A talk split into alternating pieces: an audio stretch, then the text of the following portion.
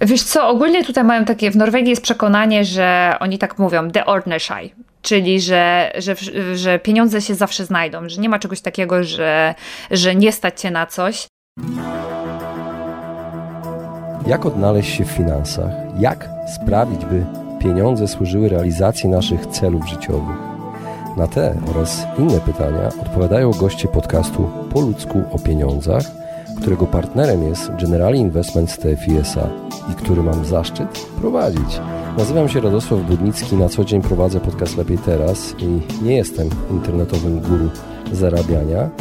Rozmawiam tylko po ludzku o pieniądzach z ekspertami, którzy zrozumiałym językiem tłumaczą zawiłości finansów i to, jak sprawić, by pieniądze nam służyły, a nie nami rządziły. Serdecznie zapraszam.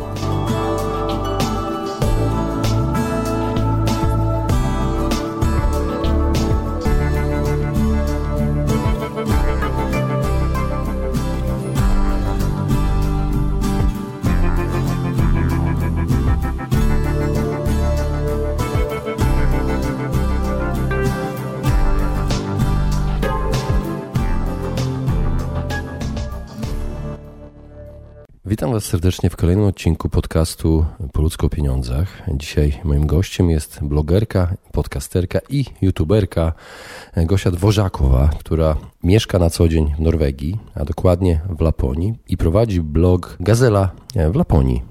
Postanowiłem ją zaprosić do podcastu, żeby podzieliła się swoimi doświadczeniami dotyczącymi pieniędzy. Opowie o przekonaniach finansowych, które panują w Norwegii, o najbardziej popularnych sposobach oszczędzania, o tym, jakie są najważniejsze zasady przy zarządzaniu nieregularnymi dodatkowymi dochodami, z którymi ona ma do czynienia. Opowie o tym, czy widzi różnice w podejściu do zarządzania pieniędzmi w Polsce i w Norwegii, jak przejawia się norweski minimalizm, i co ją zaskoczyło w podejściu do pieniędzy u Norwegów. Także moi drodzy, serdecznie zapraszam do wysłuchania naszej rozmowy. Dzień dobry Gosiu, witam Cię serdecznie w Poludzko o Pieniądzach. Bardzo dziękuję, że zgodziłaś się wystąpić. Jakbyś y, mogła na początek y, przedstawić się słuchaczom, którzy jeszcze Ciebie nie znają, kim jesteś i czym na co dzień się zajmujesz. Dzień dobry, witam Cię serdecznie Radku, bardzo dziękuję za zaproszenie. E, jestem Gosia Dworzakowa, mieszkam w północnej Norwegii za kołem podbiegunowym już niecałe 10 lat i e, prowadzę bloga Gazela w Laponii, e, o czym też opowiadam w moich podcastach o życiu właśnie tutaj na północy i dodatkowo pracuję na co dzień z promocją zdrowia i prewencją właśnie w Urzędzie Wojewódzkim w Nurland, tutaj w naszym, w naszym województwie. I to jest taka praca etatowa. Y, no właśnie, chciałem Cię zapytać, z czego się utrzymujesz, bo jesteś blogerką też. Tak, tak. Y, głównie utrzymuję się właśnie z pracy etatowej, bo to właśnie ona, y, tak jakby z niej mogę, jestem w stanie utrzymywać się i, i żyć, a blog, działalność związana właśnie z blogiem to są takie dodatkowe już, dodatkowe przychody. A powiedz, czym wcześniej się zajmowałaś? Wcześniej, wcześniej, czyli tak, jak, w Polsce nie, nie wiem. na przykład, byłaś w Polsce, tak? Tak, jak w Polsce byłam, to w sumie to byłam jeszcze studentką, więc y, stu, jak studiowałam, to pracowałam jeszcze w, jako trener personalny w jednym z takich y, większych sieci Homes Place w Warszawie, nie wiem, czy może kojarzysz. Oczywiście, właśnie... że kojarzę. Także pracowałam jako trener personalny w Polsce jeszcze jako studentka. Później właśnie wyjechałam na studia do Norwegii i już dalej pracowałam. Też w sumie zaczęłam, to była moja też pierwsza praca tutaj w Norwegii jako trener personalny i w sumie długo z tym pracowałam. Tutaj też. Mam takie pytanie. Pamiętasz swoje pierwsze zarobione pieniądze? Wiesz co, pierwsze, pierwsze jako, jako, nie wiem, dziecko jeszcze w Polsce, czy pierwsze w Norwegii? Nie, no jako dziecko. Wiesz co, pamiętam, bo ogólnie mój tata zawsze e, pracował z handlem i e, ja często pomagałam mu z tym handlem, więc zarobiłam sobie, pamiętam jak zarobiłam pierwsze pieniądze, ale to nie były jakieś wielkie pieniądze, ale pamiętam bardzo dobrze, jak miałam jakieś, nie wiem, 10-12 lat i pierwszy raz połowę wakacji spędziłam na zbieraniu albo zrywaniu wiśni. I to były moje pierwsze ciężko zarobione pieniądze, bo te wiśnie trzeba było naprawdę zbierać. To już nie było tak jak u taty, że wiesz, pomagałam mu z jakimś kupnem jakichś towarów i sprzedażą, to było bardziej też taka fajna zabawa, a te wiśnie naprawdę, tam się strasznie namęczyłam, miałam nie więcej niż 12 lat i pamiętam jak sobie, nie wiem, zarobiłam z 200 zł na tym po, nie wiem, miesiącu pracy i pamiętam z jaką dumą kupiłam sobie pierwsze zarobione jeansy i, i takie tak, taką mam, takie mam e, takie wspomnienia. Super, tak. a pamiętasz przekonania na temat pieniędzy, jakie były zawsze w twoim domu? Czego się nauczyłaś może? Wiesz co, u nas, e, u mnie w domu mój tata głównie pracował i on pracował właśnie na dwie zmiany, tylko po to, żeby właśnie był w stanie utrzymać rodzinę z trójką dzieci. I y, jednak zawsze były takie przekonania, że, y, że najważniejsza to inwestycja w człowieka, to właśnie nauka i wiedza.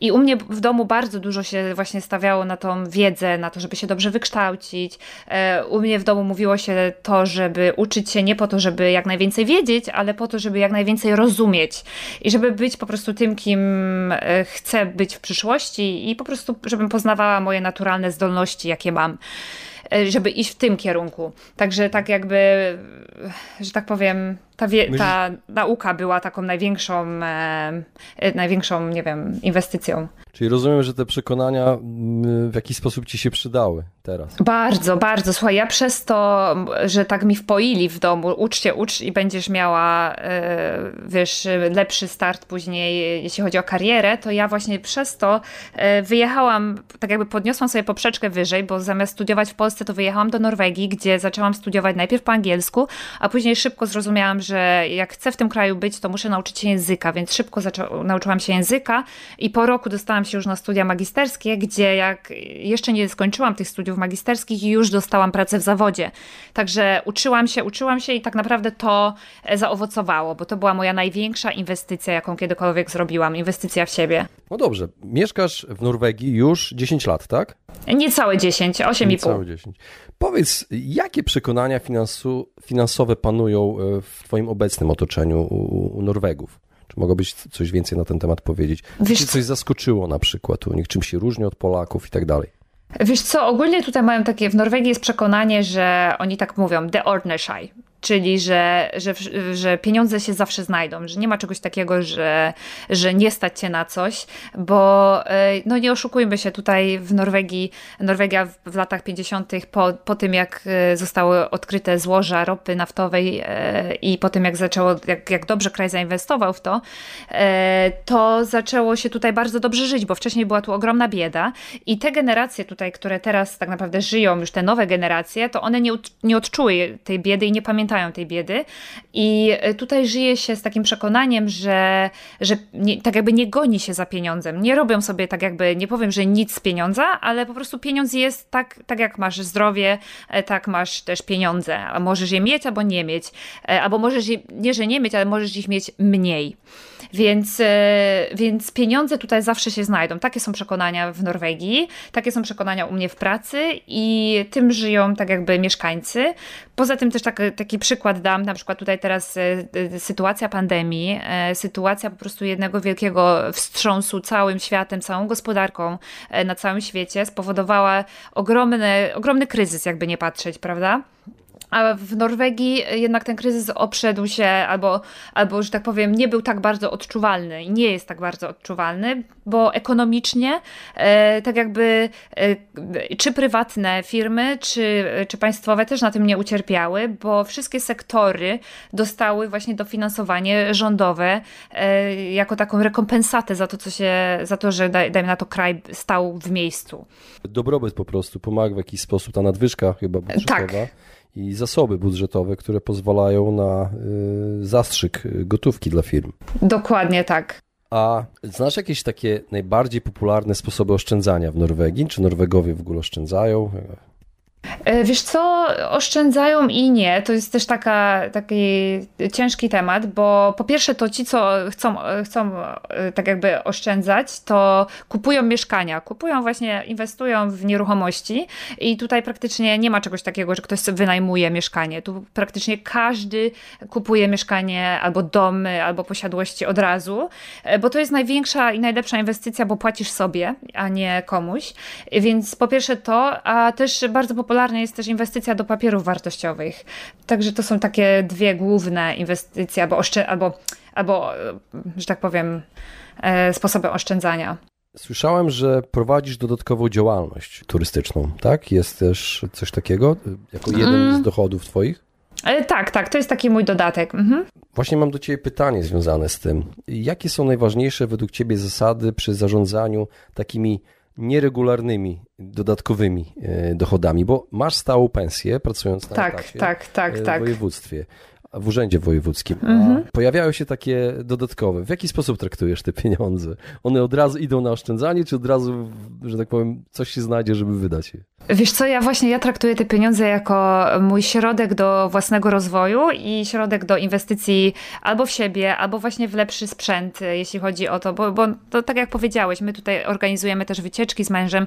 E, ja sprzedaję e, mój pierwszy polski przewodnik po Lofotach, e, sprzedaję też webinary na ten temat, więc ja po prostu wszystkie zarobione pieniądze staram się jakkolwiek zainwestować właśnie w to, w to moje pasje, w bloga albo właśnie w takie w, w, lepszy sprzęt, jeśli chodzi o robienie zdjęć, o nagrywanie, bo my się też tym zajmujemy. Też sprzedajemy filmiki, też nagrywamy specjalnie dla, dla różnych firm, firm e, właśnie tutaj z tych egzotycznych, arktycznych e, klimatów. E, tak jakby robimy Robimy tak jakby zdjęcia też do y, jakiejś takiej wiesz, y, no po prostu reklamy, reklamy robimy. Więc ja, ja zawsze w momencie, kiedy zarabiam jakieś pieniądze, to staram się patrzeć na to, w jaki sposób mogę je dalej zainwestować, żeby po pierwsze, żeby, żebym miała lepszy produkt, a po drugie, żebym mogła, żebym mogła robić jeszcze lepsze y, usługi, czyli, czyli żeby ta jakość tego, co robię, była jeszcze lepsza. Więc nie boję się inwestować w siebie i w sprzęt. Mhm, czyli tych dodatkowych dochodów nie przejadacie, tylko staracie się je inwestować po prostu. E, nigdy w ten sposób nie myślałam, żeby je przejadać. Nie, to chyba by było tak, nie, nie, nie, tak nie myślę. A widzisz jakąś różnicę w podejściu do zarządzania finansami ludzi w Polsce i w Norwegii? E, wiesz co, e, wydaje mi się, że e, w Norwegii, albo mam takie wrażenie, że właśnie w Norwegii mało się mówi o ogólnie, jeśli chodzi o pieniądze jako o temat, czy nie wiem, czy jak się spotkasz gdzieś z kimś, to, to tak naprawdę tutaj pieniądze nie grają roli i jak masz dobry pomysł, jak masz naprawdę jakąś świetną ideę, to tutaj zawsze się pieniądze znajdą, więc, więc to nie, nie jest temat, który, który byłby, że tak powiem, główny w jaki sposób można zarobić, żeby szybko się wzbogacić. Tutaj się o tym nie rozmawia i mam wrażenie, że tutaj ludzie nie biegają za pieniądzem, tak jak może robi się to, nie wiem, w Polsce, albo tak jak się kiedyś robiło, jak tam mieszkałam, e, ale tutaj bardziej biegają za takim przeżyciem, za doświadczeniami, na które oni mogą wydać te pieniądze bez skrupułów. I, e, i czasem mam wrażenie, że tutaj trochę ludzie może żyją ponad stan bo, bo tak jakby gonią bardziej za to, co mogą kupić, za, to, za, te, za, te, za tymi przeżyciami i za to, na co mogą wydać te pieniądze, aniżeli za to, jak mogą je zarobić. A słyszałem o czymś takim jak norweski minimalizm. Czy jest coś takiego u Norwegów? Wiesz co, jest, no, jest coś takiego, bo po pierwsze tutaj każdy jest, e, każdy jest równy i e, to, czy pracujesz na, na stanowisku kasjera lub, e, lub jakiegoś szefa w banku, tak naprawdę jesteś praktycznie równo traktowany i oni tego nie pokazują poprzez, nie wiem, najlepsze samochody, czy najlepsze jakieś wielkie, ogromne posiadłości, czy domy, ale, ale każdy tak naprawdę, będąc nawet, mając te pieniądze, są w stanie tak jakby być tak jakby zachować, że tak powiem, e, e, ten swój imidż, że nie pokazują tego, że nie chodzą w najlepszych ubraniach, nie, nie, tak jakby nie afiszują się tym, że mają, nie mają najlepszego tak. samochodu mhm. i tego typu rzeczy, aczkolwiek e, ten minimalizm trzeba tak jakby wziąć też przez tak pryzmat, że tak powiem, przez palce, albo nie wiem jak to wytłumaczyć, bo, bo tutaj w Norwegii właśnie z jednej strony jest ten minimalizm, że nie jesteś lepszy od drugiego, drugiego człowieka i obojętnie jaką masz pracę, to wszyscy jesteśmy równi, a z drugiej strony, z drugiej strony na przykład taki przeciętny Norwe, Norweg posiada jeden duży dom, dodatkowo jedną chatkę gdzieś nad morzem albo w górach, posiada jeden swój, nie wiem, jakąś swoją łódkę, e, co sezon kupuje najnowsze narty, bo oczywiście już są lepsze i możesz szybciej e, sobie po, pojeździć, e, wydaje dużo pieniędzy na przykład na sprzęt, jeśli chodzi o konsumpcję w tym kraju, to jest po prostu prostu jedna z najwyższych konsumpcji e, na całym, tutaj w całej Europie, więc, więc to też trzeba brać taki, przez taki pryzmat takiej dwuznaczności, bym powiedziała. Czyli to nie jest taki minimalizm w ograniczaniu się w zasobach, tylko bardziej w niepokazywaniu e, swojej tak, tak. zamożności. Ludzie nie obnoszą się podobnie chyba, to chyba jest podobne do tej filozofii Lagom, o której zrobiłem odcinek tak. solowy do Poludzko o pieniądzach, tej szwedzkiej filozofii Lagom, gdzie w metrze nie odróżnisz kogoś, kto siedzi na kasie od kogoś, kto jest właścicielem startupu. Dokładnie tak, tak, dokładnie tak, dokładnie tak. Mhm. Chciałem Ci zadać pytanie, czy coś Cię zaskoczyło w podejściu do pieniędzy u Norwegów, ale wydaje mi się, że właśnie chyba to, co powiedziałaś. Wiesz co, możliwe, że jeszcze y, mogłabym tutaj dodać, bo nie, nie, nie powiedziałam wcześniej o Pensionsfond Utlane, czyli to jest taki fundusz na emerytury, y, do którego po prostu zbierają się dochody z wydobywania ropy naftowej i na tym funduszu jest ponad 10 tysięcy miliardów norweskich koron. I y, patrząc na, na, na życie tutaj w Norwegii. Każdy taki Norweg ma tak jakby zaoszczędzone, albo na każdego Norwega przypada 2 miliony koron i z tego funduszu, które właśnie tam idą. I jest to taki jakby największy fundusz po prostu emerytalny na świecie. Więc e, to jest takie e, bardzo, bardzo istotne w podejściu Norwegów do pieniędzy. Jak człowiek sobie tak jakby zada pytanie, dlaczego oni w ogóle tak jakby nie ganiają za tymi pieniędzmi, dlaczego nie chcą być coraz bardziej bogatsi. No bo właśnie dlatego, że mają taki, że tak powiem, fundusz, który, który oni wiedzą, że on tam jest i tak jakby nie, nie czują tej potrzeby, że jest to takie bardziej sekundar, sekundarna potrzeba. Rozumiem, że po prostu ci ludzie mają zapewnioną e, przyszłość już przez państwo w jakiś tak. sposób i posiadanie obywatelstwa norweskiego to jak wygranie można losu na loterii teraz. Dokładnie tak. A masz obywatelstwo? E, jeszcze nie mam, jeszcze nie mam, ale właśnie mój mąż właśnie się no, tak jakby ubiega o obywatelstwo, bo trzeba mieszkać tutaj minimum 8 lat, żeby się starać o obywatelstwo. Długo się zastanawialiśmy, czy chcemy obywatelstwo, ale od momentu, kiedy urodziła nam się córeczka, stwierdziliśmy, że jednak ten system opieki społecznej i opieki zdrowotnej tutaj jest e, jeden z najlepszych, na, e, więc stwierdziliśmy, że chcemy to zrobić i, i już niedługo będziemy mieć. Chciałem Cię zapytać też o takie codzienne życie w Norwegii. Słyszy się, że to jest bardzo drogi kraj. Jak dajecie sobie radę z tą drużyzną? I co, czy to rzeczywiście jest, czy to prawda? E, wiesz co, e, to jest też takie pytanie względne, bo jak powiedział nasz król Hokun V, że drogo jest e, dla Norwegów, którzy, albo dla ludzi, którzy nie mieszkają w Norwegii. I, I to jest prawda, bo w momencie, kiedy mieszkasz w Norwegii i zarabiasz w norweskich koronach, to tak naprawdę to nie jest dla ciebie drogie życie. Oczywiście, że nieruchomości, mieszkania są drogie, ale jesteś w stanie z, tak, tak jakby z dwóch wypłat, albo nawet z jednej wypłaty przeżyć i normalnie żyć e, w tym kraju. I Norwedzy często narzekają na przykład na drożyznę, bardzo często, mimo iż zarabiają dużo, to też na to yy, narzekają. I dlatego też na przykład takie ich ulubione destynacje podróżowania to Hiszpania, albo na przykład Polska, gdzie też często kupują posiadłości i sobie tam wyjeżdżają na wakacje. I yy, bo, bo tam twierd- bo dla nich jest tam tanio, prawda? Wszędzie w sumie oprócz Szwajcarii jest ta Norwega yy, tanio. Więc ogólnie taki, żeby dać ci taki przykład, to na przykład piwo, jak idziesz do, do, do jakiejś restauracji, czy do, do, nie wiem, do restauracji na obiad, to zwykłe piwo kosztuje 50-60 zł w restauracji, a lampka wina około 70-80. Yy, fryzjer kosztuje około 2000 zł, jak chcesz sobie podciąć włosy włosy i nie wiem, ofarbować, a dentysta też, dentysta kosztuje też minimum 2000 zł, dlatego bardzo popularna stała się też turystyka właśnie dentystyczna do Polski i niektóre polskie firmy specjalizują się w tym, że mają całe usługi typowo przygotowane dla Norwegów, gdzie nie tylko taki Norweg przyleci samolotem, e, to właśnie zostanie odebrany właśnie z lotniska, zawieziony do gabinetu, to jeszcze też załatwiany jest nocleg na, na, na cały czas pobytu i wtedy po prostu załatwia to, co musi załatwić, więc bardzo popularne to jest tutaj w Norwegii, że wyjeżdżają na właśnie takie leczenie e, uzębienia do Polski. To wynika z wysokiego opodatkowania. Jak to jest z tym podejściem Norwegów do podatków? Mają podobne jak Szwedzi, że oni się godzą na te wysokie podatki? Jak to jest? Tak, e, wiesz co, to są też tak zdania podzielone. U nas są właśnie tutaj podatki progresywne od 0 do 52%, e, ale do tego już nie dochodzą żadne inne dodatki, żadne ZUSy, nic, co byś musiał dodatkowo jeszcze opłacać. Płacisz po prostu raz i to e, moim zdaniem jest też dobre. Natomiast osoby, które bardzo dużo zarabiają, bardzo dużo płacą podatku i tutaj się nie opłaca dużo zarabiać. Tutaj się opłaca, że dwie osoby pracują w przeciętnej e, pracy i zarabiają przeciętne pieniądze, niż jakby jedna miała zarabiać po prostu miliony, bo wtedy płaci ogromną, no, najwyższy podatek. E, I Ogólnie obecny rząd chce to zmienić, bo chce pozwolić tym bogatym bardziej się bogacić, czyli chce zmienić taki podatek, aby wszyscy mieli praktycznie taki sam. Ale bardzo dużo osobom się to no, nie podoba, więc. Yy, więc tak naprawdę póki co jest tak, że, że płaci się od ilości, tak jakby od zarobków. I moim zdaniem jest to sprawiedliwe i jest to ok. Gosiu, jesteś młodą mamą. Powiedz mi, co w Twoim podejściu do pieniędzy zmieniło posiadanie dziecka?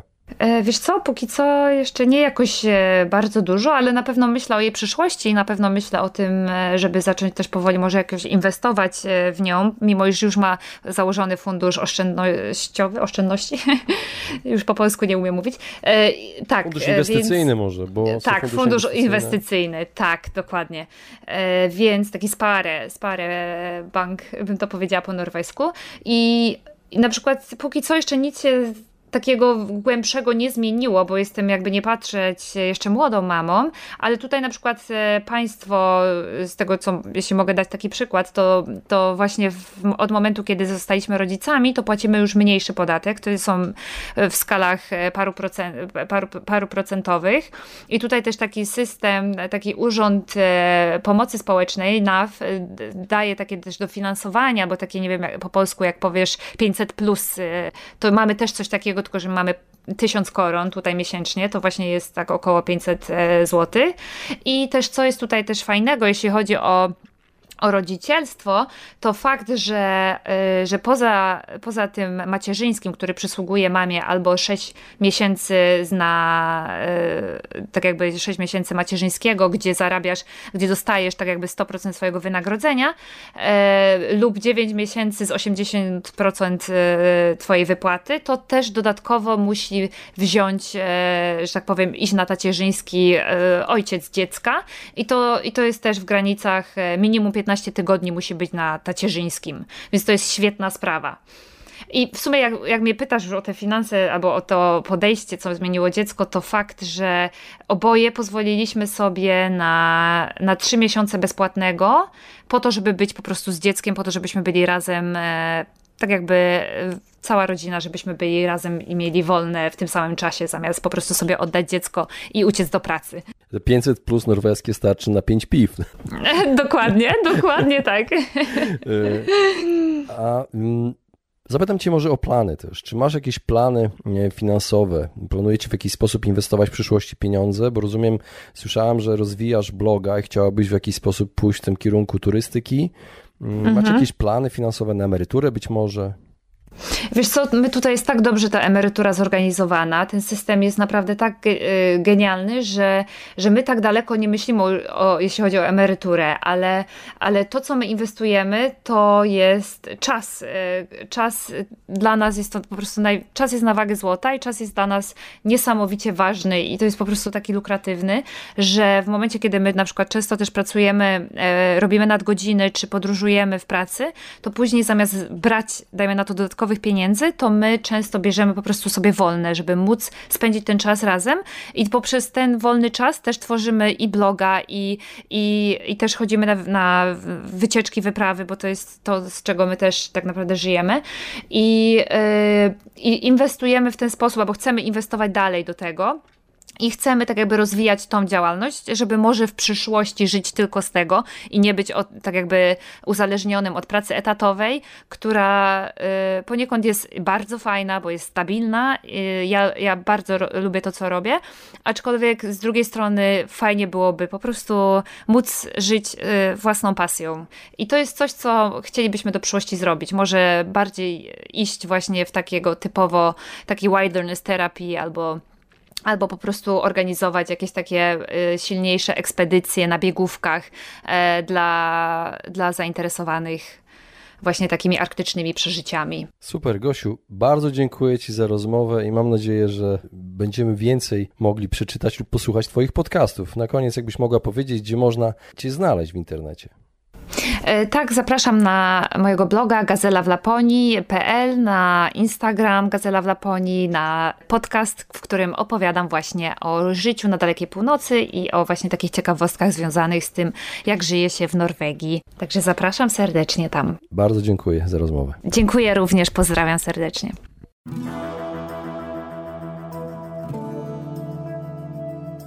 Właśnie wysłuchaliście podcastu Po ludzku o pieniądzach. Mam nadzieję, że Wam się podobała rozmowa. Jeżeli Wam się podobała, poświęćcie swój czas, proszę, by pozostawić swoją recenzję na iTunes. Jeżeli macie pytania lub e, propozycje dotyczące kolejnych audycji, piszcie do mnie na fanpage'u Po ludzku o pieniądzach i do usłyszenia w następnym razem.